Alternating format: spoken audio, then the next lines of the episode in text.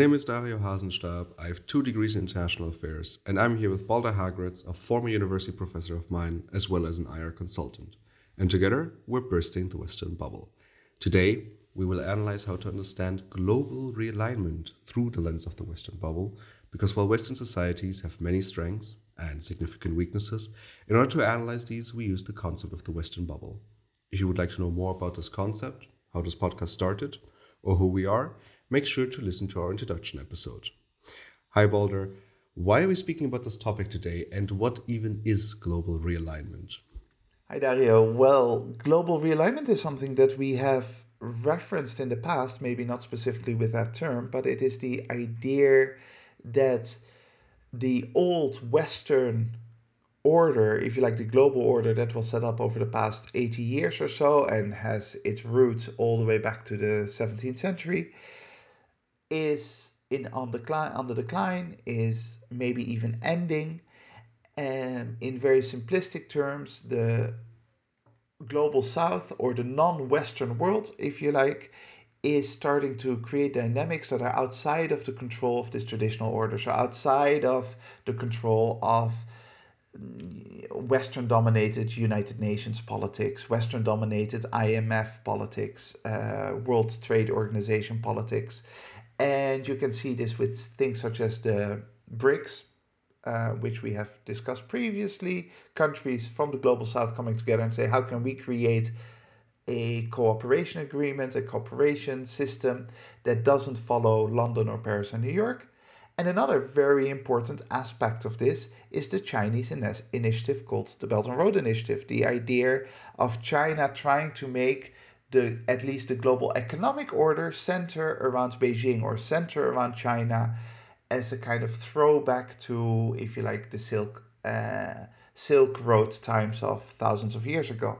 So we see a world that is rapidly changing where the Western systems are no longer as influential, where people are looking for alternatives, and that leads to a global realignment of geopolitics, of, of dynamics that are no longer within reach of London or Paris or New York. And what are the facts? The Belt and Road Initiative is a Chinese investment program started in 2013 with the goal of placing China at the center of global trade. This is accomplished with a focus on large infrastructure projects in mostly developing countries, such as a high speed rail in Kenya or a new deep water port in Sri Lanka. Last week, the 10th anniversary celebrations of the Belt and Road Initiative were held in Beijing, and a number of world leaders traveled to China. The guest of honor, however, was Vladimir Putin in his first trip outside the former Soviet Union territory since the ICC issued a warrant for his arrest.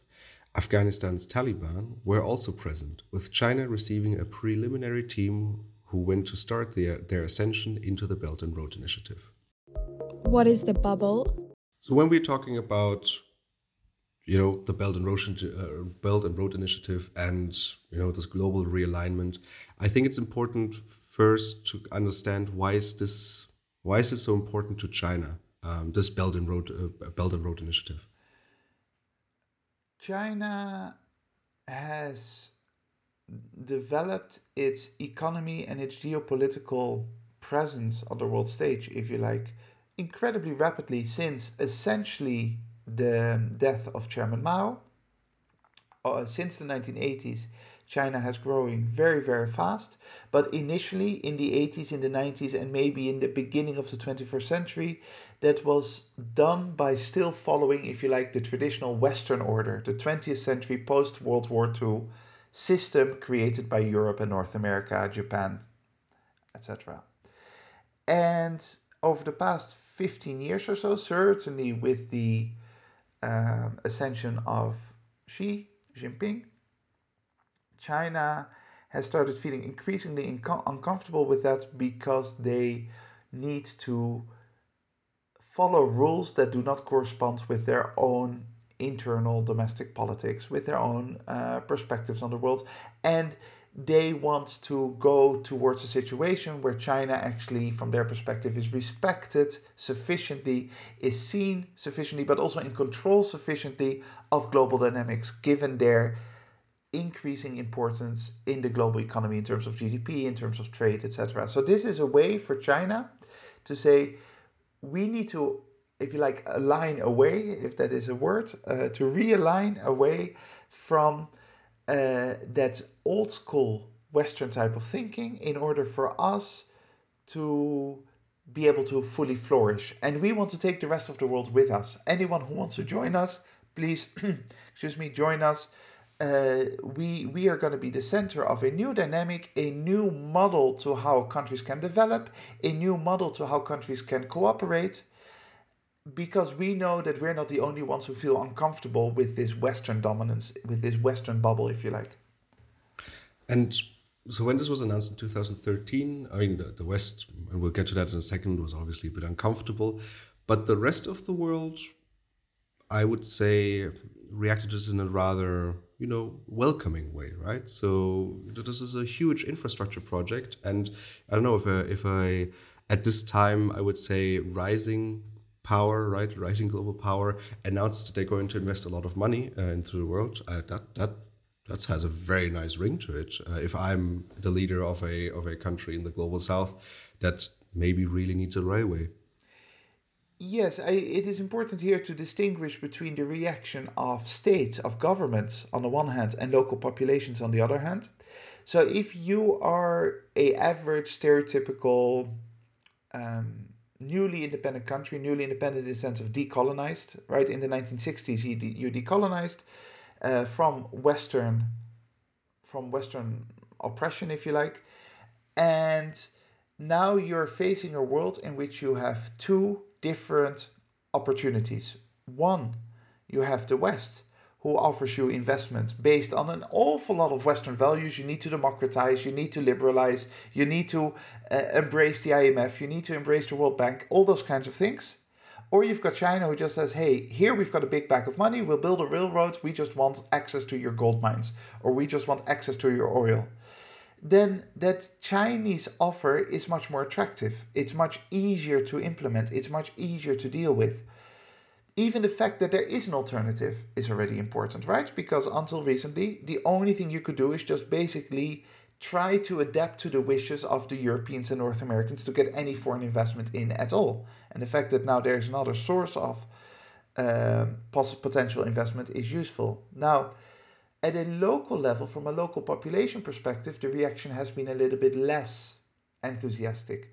There has been a lot of resistance by populations who weren't happy with their own governments making decisions towards China and maybe away from the traditional you know neo-colonial powers if you like. But overall from a geopolitical perspective certainly the global south and again the word global south is a little bit of a the, the term is a little bit confusing and i'm just using it simplistically here. But the global south from a westphalian geopolitical perspective has said hey this is good news because now we can actually choose our own destiny and we're no longer beholden to if you like this western mafia that i that says hey that's a nice place you have there it would be a shame if anything happens to it right? And these so, so these leaders um, particularly from the global south have been very happy to to welcome these uh, these investments. And I mean, we even see this when we look at global uh, global trade, and here particularly at South South trade, right? So large parts of, of global trade are going through the West, right? Either it's between the West or it's going into the West or out of the West. But this South South trade is not yet, um, well, at a scale where you know you could see it based on, if, for example, if you look at the, how population is is distributed uh, uh among the globe. And this has increased, right? So from kind of 17% of South South trade in 2005 to in 2021 28% and there are some some serious sources that like attribute a lot of this growth to the belt and road initiative simply because well if you suddenly start connecting countries in the global south then they're obviously going to trade with each other. Yes it, it is difficult often to put your finger exactly on what the the drivers are but it, it is just a fact it is just a neutral observation that uh, the, the West no longer, or is becoming less and less, let's put it like that, is becoming less and less a, the core of global economics. If you look at the long term dynamics and these statistics that you mentioned show that, but there are other statistics when it comes to GDP, when it comes to uh, an awful lot of um, other long term statistics, you see a world that where the West no longer has the power that it used to.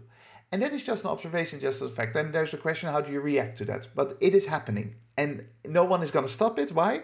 Because countries like India, like China, but also South Africa, Nigeria, Brazil, they all have huge populations. They've got highly educated populations. They've got huge resources. There is no need for them to always be focused on London, Paris, Berlin, or Washington or New York. It is it is all uh, about reality where the rest of the world is starting to see opportunities outside of that Western model. Now, the question is, how do we react to that, right? But the fact that it's happening is just a neutral observation. It's there. It could be a neutral observation, but it's not for the West, right? Because from a Western perspective, there was. I mean, I don't remember in 2013 too much uh, how the how the reaction was. I remember there was some um, kind of excitement and some oh that's a that's a big number right? There was this announcement that China would invest 1 trillion US dollars uh, over the over the span of, uh, of, of, of, a few decades. So that's a huge number right? And that in itself is like oh as you said a neutral observation. However it immediately became a concerned observation as soon as they well you know western countries start to realize where does this belt and road initiative end right? If it ends in pakistan that's okay you know you, you can have pakistan right? But the it very very quickly became evident that no it was not going to end in pakistan but it was actually extending all the way to some greek ports there are even some you know some some parts of germany where where the belt and road, belt and road initiative ends uh, especially with regards to the rail uh, railways and that then very quickly became a concern, right? So first a security concern from an inter-Western perspective of, oh, do we want to have the, the, Chinese own our ports? And then it became a concern of, uh, are we losing out here? Why are, why are other countries not choosing our gracious development offers? And why are they suddenly choosing the Chinese ones? And, and that is very telling that perspective that the way that the West straightaway thinks about, hey, how does this divide the world, right? Rather than saying, hey, there's an interesting initiative here. Maybe we should see how we can somehow benefit from this. How can, um, you know, let's see if there are parts that we can join. Is this going to make, for example, consumer goods in Europe cheaper? You know, surely that's a good thing from your average European perspective. No, the reaction was straight away as if this was a challenge to their divine right to dominate global politics, right? Uh, this this this hardcore bubble thinking of the West saying the moment China or Russia or anyone else offers an alternative, that is a challenge to our divine status in international relations. And that, of course, is exactly the damage that this kind of bubble does, and what we will something that we'll discuss later. That the reaction of the West is not one that is rational. It is one that is based on this internal bubble delusion. This this belief that anything that gets developed outside of their own comfort zone, anything that gets developed that doesn't sound capitalist, liberal, and democratic, has to be somehow something dark, has to be something that threatens the world and not just them. That's where the West is at its ugliest, right? They, they, they have not just tried to convince the world, but they have deeply convinced themselves that they are the only rightful controllers of human humanity's destiny of of our future because from a rational perspective and i don't know if you remember this but i once wrote this in an essay for you so this must have been ages ago um, there's also a, a clear environmental benefit to this because if you move uh, trade between china and let's say europe onto rail uh, you first of all cut uh, the, the, the transport time from, I believe, six weeks down to 14 days. And you obviously cut global emissions, um, right? So I, I, remember writing this from, from this perspective of an environmentalist, if, if you want to call it that, um, saying that, hey, this could be great, right? If you move all of the, all of the, yeah, exports, well, well, I mean, just the trade between China and the EU onto rail, that this would be amazing, right? And we would no longer have to be concerned about all those nasty pirates um, in, in, in, in the different straits uh, on that path. I, I, I'm not naive enough to think that uh, Chinese initiatives are only good. Of course, they aren't. In the sense, good in the sense of promoting human well-being across the world. Let's use that as the variable for what is good and what is what is wrong. Um, but here we've got an incredibly important country, just statistically 1.4 billion people, enormous GDP, enormous diplomatic ties, incredibly powerful country that is expanding its influence by building railroads. I mean, I'd much rather have that than countries bombing other places, military action across the world. Who, who engages in that kind of military action? The West. So it is, it is somehow fascinating, but also highly disturbing to perceive a West that feels threatened by the building of railroads, while at the same time having military interventions across the globe against the will of local populations. Uh, uh an alien comes from outer space and looks at the situation, they will point at China as the good guys. They won't point at China as the bad guys. Hey, they're just trying to connect the world. They're trying to they're trying to connect humanity. Surely that is a beautiful, noble ideal, right? Now, again, before anyone misquotes me here, I understand that there are some serious and sometimes even nefarious consequences to what China is doing, but from a big picture perspective, it shows how deep the West has sunk inside of its own bubble.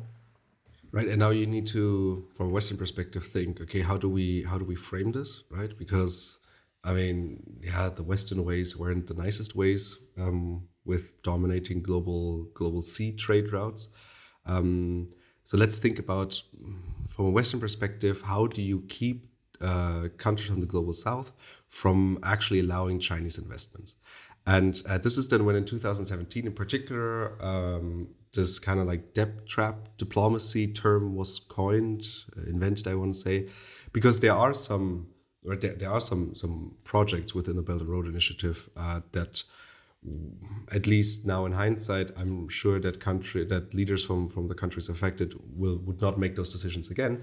And uh, the most popular or the most famous example here is the the deep sea port in Sri Lanka, right? Where Sri Lanka had this deep sea port built by China as part of the Belt and Road Initiative. Um, and then unfortunately, you know, the, the trade flows didn't develop the way they expected and they couldn't basically repay this. And the consequence of this was a, a 99 year lease where now China basically, and this is difficult, right, in the, in the terming and in the framing, China basically owns this port now. Um, and this was then always portrayed as one of the very negative examples of um, yeah, of the impact of the Belt and Road Initiative.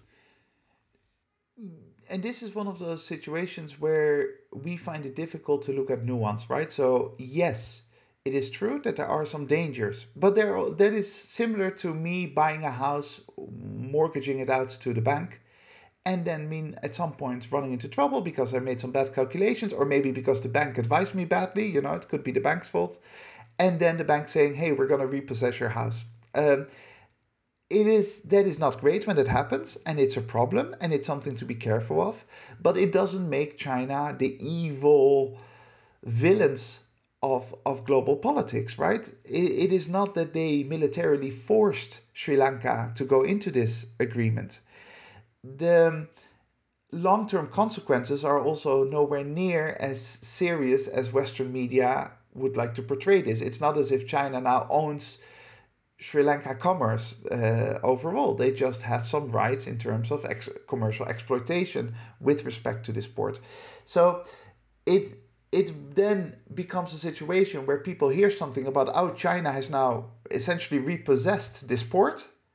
Uh, uh, this is another sign that that comforts me because it shows how evil and how negative and how destructive Chinese foreign policy the, the Chinese Belt and Road Initiative is, while completely forgetting that um, when it comes to debt trap diplomacy, the champions of the past 70 years have been the West, have been the United States and Europe, heavily indebting countries in, for example, sub Saharan Africa, and only very reluctantly providing any debt relief while basically holding it over the leaders of those countries as a sort of Damocles like, hey, if you don't follow our political perspectives, if you don't follow our narrative, and if you don't have the kind of elections that we want, we're not going to forgive your debt. We're only going to forgive your debt if uh, you do exactly as we tell you. So it's once again one of those situations where the West is just full of it. I mean, that's the Western bubble. I mean, what this is what this podcast is about is uh, the democratic, value-driven West is doing this uh, debt trap diplomacy, and then you have the authoritarian, communist, if you could call it that, um, China that is doing this. Right? This is obviously a huge difference, and I think this is what you can then observe in the overall framing and then and the narratives you see out there. So I've so far only heard about this uh, deep sea port in Sri Lanka. But then in the research uh, for, for, for this episode, um, you know that we we, we, we received from from uh, from our researchers basically. Uh, we should shout out to our amazing researchers. Exactly. Um, they, they have then basically hinted uh, at uh, the uh, Mombasa Nairobi Standard Gauge Railway, which is a project um, in Kenya, right, connecting these, these these two big cities, and which has contributed to more than two percent of Kenya's uh, GDP in the past, um, right? So, so there's also very positive uh, projects from the Belt and Road Initiative, but those we don't like hearing about in the West. No, because it, it it's one of those situations where bad news confirms our pre-existing notions of the evil nature of authoritarian regimes. Good news doesn't really seem to align with our way of thinking and we'd rather block it out, right? So if, if when China or Russia or North Korea or Iran or anyone does something that any neutral observer would say, hey, that's pretty good. That has been that has improved human well-being across the world or in a specific region then we prefer to ignore it. When there's anything that sounds dodgy, that sounds problematic, then we very much like to make that part of our own confirmi- uh, confirmation bias process, right? Our own, our own knowledge, our own conviction that we are right about China being the evildoers. And to top all of this off, uh, we have the uh, President of the United States, uh, Joe Biden, uh, basically saying at, I think it was one of the last uh, G7 summits, where the G7 nations, uh, you know, Western nations, decided, ah, this Belt and Road Initiative is really, is really working to a certain extent for in China's ways. We need to counter this somehow. So let's bring together the, the, the, the I don't know, the, the G7 Road and Belt Initiative. Um, and, and there, while presenting this, uh, he said, and I quote, We got together literally billions of dollars in the G7 nations to provide for alternatives to China's, what they call Belt and Road Initiative, which is basically a dead and nose agreement that they have. There's not much going on. They are, they are, they are real debt. They're going to, they're going in trouble. Um, end quote. Right, and here you have this is the Western. Well, I mean, it's also the U.S. president, so I hope that he is the Western bubble uh, in this sense. But this is, if I had to summarize the Western bubble for this episode, I think I would pick this quote. I would expect millions of people who over the past 40 years have exactly experienced what it's like to be indebted to western nations pulling their hairs out when they hear that right it's it's it's the hypocrisy is strong here uh, it, look powerful nations want to control less powerful nations. And, and of course, there is a control mechanism that can be disturbing on the side of China, and it has led to problems. But the West kind of needs to have a very hard look at itself and say, well, hey, how can you how can you complain about China when you have been responsible for your 80 years of exactly doing what you're accusing China of doing? Um, and the damage of that, of course, is that the West doesn't understand it, and that's something that we will. They don't understand those new dynamics. They don't understand why the rest of the world doesn't listen to Joe Biden. That kind of thing. Well, but before we move on to to the to the damage, there's one one final aspect I think that would be really interesting to discuss for the bubble, and I think it also it shows the bubble because right now we've been again we've been talking rather conceptually, right? But this is a, a very nice example to showcases the Western bubble thinking. And this is, uh, I've read it out in the fact sheet, this 10 year anniversary meeting or celebration, where, you know, China invited everyone who's part of the Belt and Road Initiative to, to, to attend. Um, we can say that fewer countries attended than in the past. Um, you know that that might be due to uh, just a difficult global climate at the moment, also travel costs, um, or, uh, or, or recent visits before. Um, but here again, from a Western perspective, and, and now from my own perspective, right? I was I was a bit sick last week, so I couldn't really follow the news as much as I would like. Um, but um, when it comes to who attended the summit, and uh, we put this into the fact sheet on purpose. Uh, what I got from from the from from the headlines that I was reading is that it was basically a meeting between uh, Xi Jinping, Vladimir Putin, and the Taliban. Um, yeah, sure, there were also some other nations, right? The ones nobody cares about, but those were basically, and Hungary was there. That we care about because it's in the West. But those are basically the three parties that met, the the axis of evil. Uh, it was just Iran and North Korea were missing. And so put yourself in the shoes of your average news consumer in Berlin or in London or anywhere in the West who doesn't really follow these things with any details, but follows the news, reads the newspaper once a day they will now have this uh, almost comical picture of of of of their you know the, the people that they've been told are the, the danger to to the world danger to democracy the danger to liberalism. Vladimir putin xi jinping and the taliban of all groups uh, sort of like like the villains who have to be fought by superheroes right? You've got the avengers and you've got the the villains that they're fighting and those villains have some kind of summit of how can we destroy the world. That's kind of that's the image that is being portrayed. Whereas in reality of course this is this was a meeting between many more countries and um, it was a meeting that is very consistent with previous meetings over the past decade or so. So it is there's nothing nefarious about this meeting in itself, but if the Western press and Western politicians only talk about these three candidates, Putin, Xi, and the Taliban, of course, that then reinforces the bubble, that, that reinforces our perspective on, oh, we're really in trouble because what did they agree on? What kind of terrorist attack will be will be carried out next, right? It's um, it's it's fascinating, it's funny, but not haha funny um, to to observe this. Well, because notably there were some some very serious countries attending, right? So not the usual suspects uh, within the sphere of influence of China and Russia, right? Um, but we also talk about Ethiopia, Egypt, Indonesia, Pakistan, Hungary, Chile, Argentina. That's not the axis of evil, um, at least at least not yet. Who knows? I mean, you know you, you never want to count out these developments. But you have some very serious countries who have some very serious interests with within this Belt and Road Initiative. And as I said, I mean, some of them really benefiting from it in the past. I mean, Kenya also attended, Tanzania. Um, that, right? Those are serious countries. And again, I mean, we are aware of this that, that these countries attended, but I, I genuinely believe if you were right now, were you to ask random people on the street, probably half of them wouldn't know that the summit has happened, but the other half is going to tell you well, who was there? Let me think. Russia, China, and the Taliban. And and these countries that you just named before, these are serious countries with serious leadership, and certainly leadership uh, ambitions, right? I mean, Egypt has been traditionally a leader in the region. Indonesia, Pakistan, Argentina. These are major, major nations.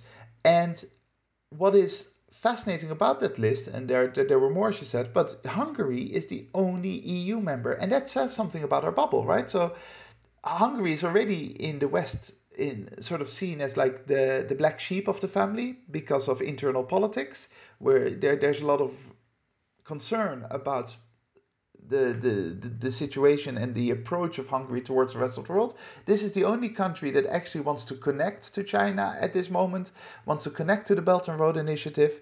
And that means that the rest of the West is left out of these dynamics. So you've got these very powerful, influential countries coming together and just say, how can we cooperate? What kind of things can we learn from each other? How can we benefit from each other? And the empty seats in the room are seats from Europe and from North America.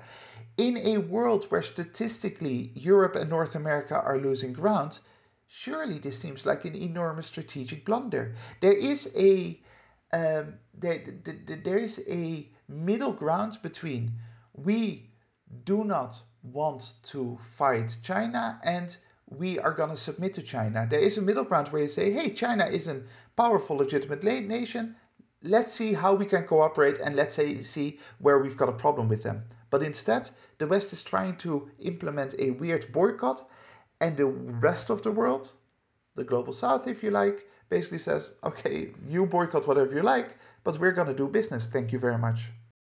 And can you explain to our listeners what is the problem? And we've mentioned it a few times already, but this is incredibly damaging. I mean, uh, well, to the world, uh, to the world in some extent, yes, but mostly to the West, because first and foremost, the West is missing out, right? It's only Hungary that's attending, and then uh, then Hungary is being told off about this, right? I mean, so you could see the reaction within within the Western media that um, so you have you now have uh, Xi, Putin, the Taliban, and Viktor Orban, right? The, the new axis of evil. So you have Hungary being portrayed in a very negative image. Um, nobody else is attending. Nobody else is interested in attending from the West. And as you said, the West is missing out economically. Um, this could be you know some form of new stability that we're talking right i mean the more well okay this is this interdependence theory right that the more economic trade there is the the the, the more the likelihood of war is, is being decreased but at least you're talking to each other um, and with this the, the west is just i mean blocking itself off of global cooperation but it's also blocking global cooperation in general by kind of forcing other countries to show colors, right? To say, mm, am I going, am I not going? Because let's say I attend the summit, what is like how many Western ambassadors are going to call me up and complain about this?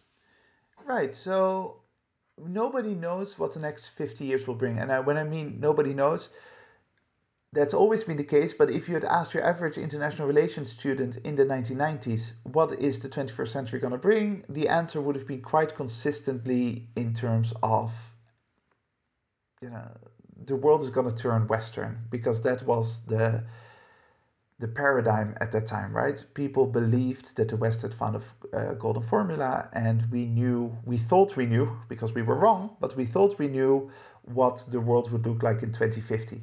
Now, in 2023, nobody knows what the world's going to look like in 2080 or by the end of the 21st century. However, what is clear is that there's a train leaving towards that future, and the West is not on board, right? The West is sort of stuck at the station while everyone else has gotten on the train and say, okay, let's see where this train goes to, the West is still doubting what to do, how to behave, and not cooperating with these changing global dynamics.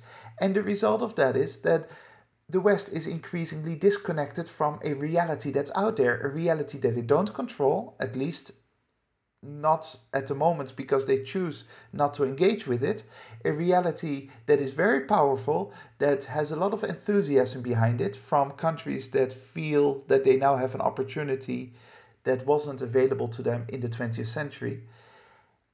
And the result is that the West is only digging its own grave, right? It is only uh, making itself less relevant in the future with respect to the rest of the world, desperately trying to cling on to what they have. And this is, by the way, very reminiscent of declining empires throughout history, right? The Roman Empire, at certain moments the Egyptian or the Chinese Empire, that at the in times of decline, in times of loss of power, they cannot connect with the new dynamics, with the changing world order, they desperately try to hide behind their walls and say to others, if you're not with us, then you're against us. And it only exacerbates the fall from grace, if you like. And that's exactly what the West is facing right now. And the danger, as you rightfully said, is that they're taking other countries with them as a result, because they're forcing other countries somehow to make this choice between either you're with those new dynamics or you stick with us, the, the good old good guys uh, that, that will be here for you. Uh, as a result, the West is responsible for an enormous amount of tension and unnecessary lack of cooperation. Uh, uh, going back to your, your words before, they are blocking railroads to connect the world. I mean, if you're blocking railroads to connect the world, there is something wrong with you, right? And I mean, uh, what what is always funny to me is theoretically, you know, one of those Western ideals of free market, right? Um, this is theoretically a free market. You have two players uh, who are both offering uh, solutions. Well, they they they pretend to offer solutions, um, and theoretically, the rest of the world can choose. Uh, so this is, you know, and, and whatever, whichever option works best for you, you choose. This is the free market, right? And you have the West sitting there and saying, yeah, it's, you know, it is a very free market and you can choose whatever you want. But if you choose the other side, you're evil. You know, this is like me saying, hmm, what, I don't know, what, I need new shoes. Uh, should I get Adidas or should I get uh, Nike? And then, uh, and then Adidas tells me, uh, oh, you know, a real German only buys Adidas. Uh, I would never buy Nike. You know, that's because Nike, they're, using slave labor and all the other evil things, and we're we're using we're using child labor, not slave labor, so that's not as bad. Yeah, so it's it's completely inconsistent as it so often is. I mean, the hypocrisy is, you know, astounding in the West, and and I'm not saying this to to sort of whack my finger at the West and go, "Boo, you're there's something wrong with you." It is just frustrating because if you engage in this kind of hypocritical thinking, you cannot actually look at productive and constructive alternatives, right? On top of that, I would add that yes, you're absolutely right that from a Western perspective, and also to a certain extent from Beijing's perspective, this is like a, a war between two alternatives. But the rest of the world, those countries that you mentioned, Argentina, Indonesia, Egypt, uh, they are not necessarily seeing it like that. They're seeing it as a world order that is now absolutely multipolar, where it's not about who are we with or who are we against, simply what opportunities are there for our own country to thrive? What are the opportunities that we have available to us? And we are not interested in playing this game, but the, you know, juvenile who is the strongest, uh, China or or the West? It is not relevant to a lot of countries in the world anymore. They just see a world of opportunities. They're they want to be part of that. They want to benefit from that. And the fact that you've got the West desperately trying to play a game of I need recognition, I need to be seen as the center of all your thoughts and all your actions is just horribly antiquated to stick with my shoe analogy, this is basically uh, not choosing either one of the big players, but maybe going with a local brand uh, from I don't know somewhere in Brazil with sustainable. Um, sustainable, sustainable supply chains, and uh, I don't know, a, a friendly lady that sells you them and with some maybe some good consultants from Beijing, right? I mean, exactly. And what now?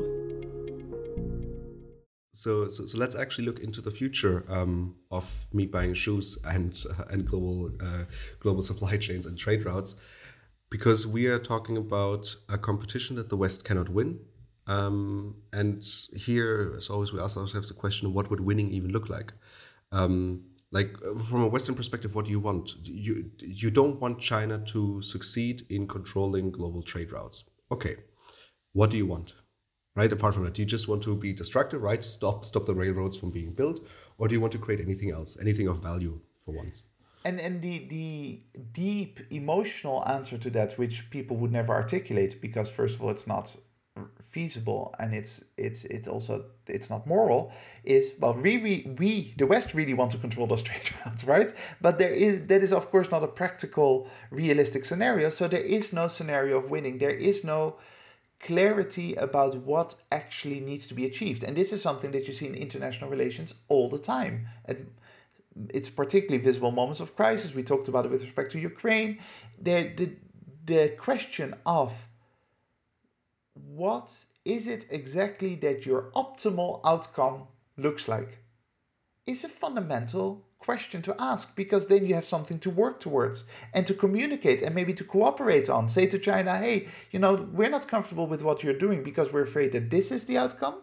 But we've got an alternative outcome, and maybe we can find a middle ground. But without that alternative outcome, without knowing what winning is, all you're doing is basically engaging in an emotional struggle, in a um, in a, a psychological fight with yourself and with others about who you want to be and who you want the world to be.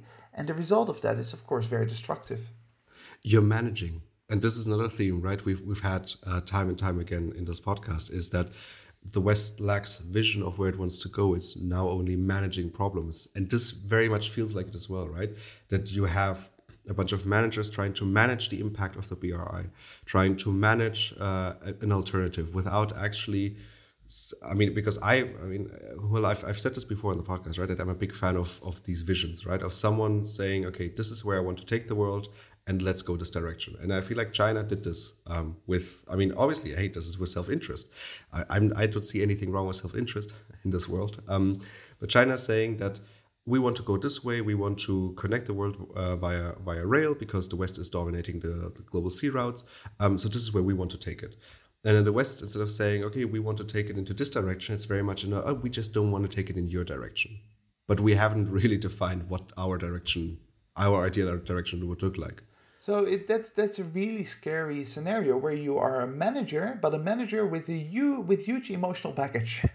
a man, so you're you're just managing a situation because you've got no long term vision, you've got no long term plan, but at the same time you've got a long history of build up anger and resentment and insecurity and and disconnect with your surroundings. Well, that is usually not a path to have a productive organization to to have a successful organization in which you're working, right? So exactly that. We we have a dangerous formula of a West that doesn't know what it wants, but it desperately is trying to cling on to some past that no longer exists and is not going to come back.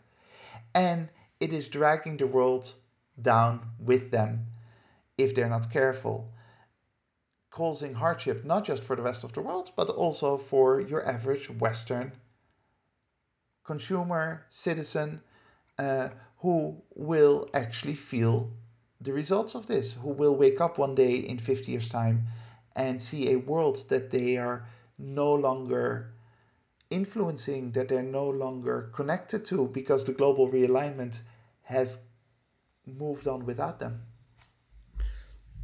This seems like a great moment to end today's conversation on the global realignment. If you have any questions, comments, or regards, make sure to send us an email to thewesternbubble at gmail.com and we will try to incorporate them in our following episodes. Thank you very much to the listeners for joining us today. Make sure to join us again next week when we burst the Western bubble. That is it from my side. Balder, which closing quote did you pick for us today? The Belt and Road Initiative, in many ways, finds its roots in the Silk Road, the trade uh, that happened thousands of years ago, even between the Roman Empire and the Chinese Empire, that was all went through the Middle East and that connected these enormous populations while these populations essentially did their own thing, only traded with each other. And um, British, British historian Peter Frankopan wrote about this, and he said, We think of globalization as a uniquely modern phenomenon. Yet 2000 years ago, too, it was a fact of life, one that presented opportunities, created problems, and prompted technological advance.